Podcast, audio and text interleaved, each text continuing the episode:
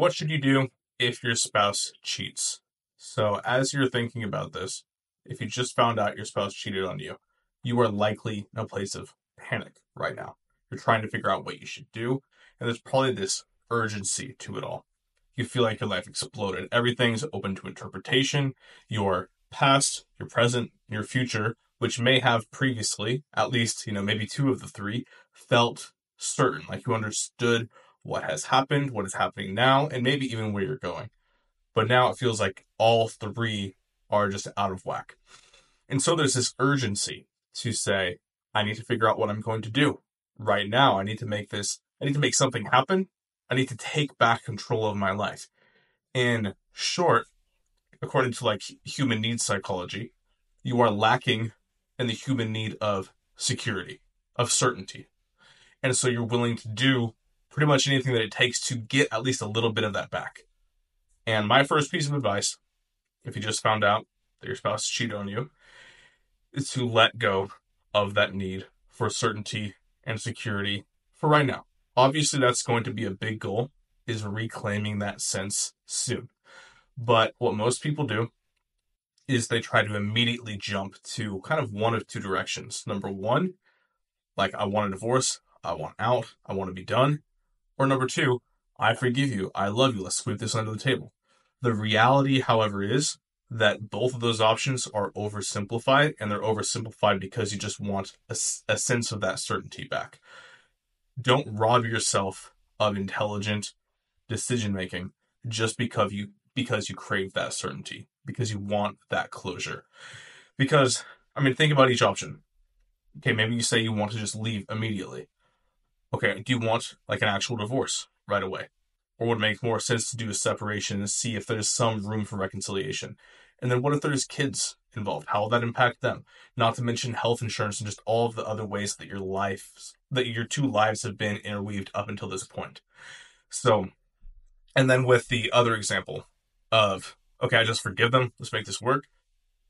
You and I both know that your emotions are far more complex than just immediately jumping to forgiveness. You might think that's the right thing to do. You might think that's what you actually want to do, and that might be the best thing to do.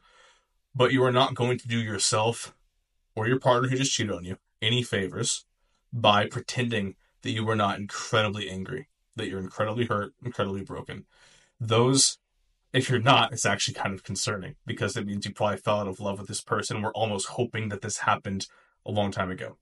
But assuming you're not in that very small minority, you are in pain and pretending that you're not is not going to solve anything either. So the very first thing you should do is stop thinking you have to do something right now. You need to, at some level, become okay with the idea that you have no clue what's going on. Again, your past, your present, your future, they're all thrown into chaos. And one impulsive decision to stay or to leave isn't going to really change that.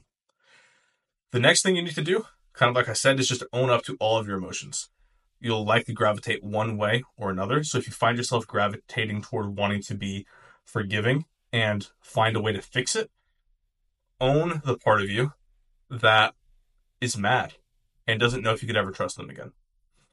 Likewise, if you feel mainly, I can never trust this person, I hate them, allow yourself to recognize also the part of you that still loves them and that impulse that might still want to forgive them, even if that's not what you choose to do. You need to own everything that's going on.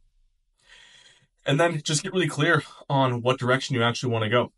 Um, kind of what's your North Star in a situation like this?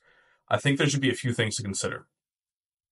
Um, number one, as far as deciding where you want to go, think about the person that you want to become. This isn't all this isn't going to all just be about should I do this or this? It's about becoming the type of person that this won't happen to again. Because likely, at some point along the way, there were things that went wrong in the relationship. That doesn't mean that it was your fault.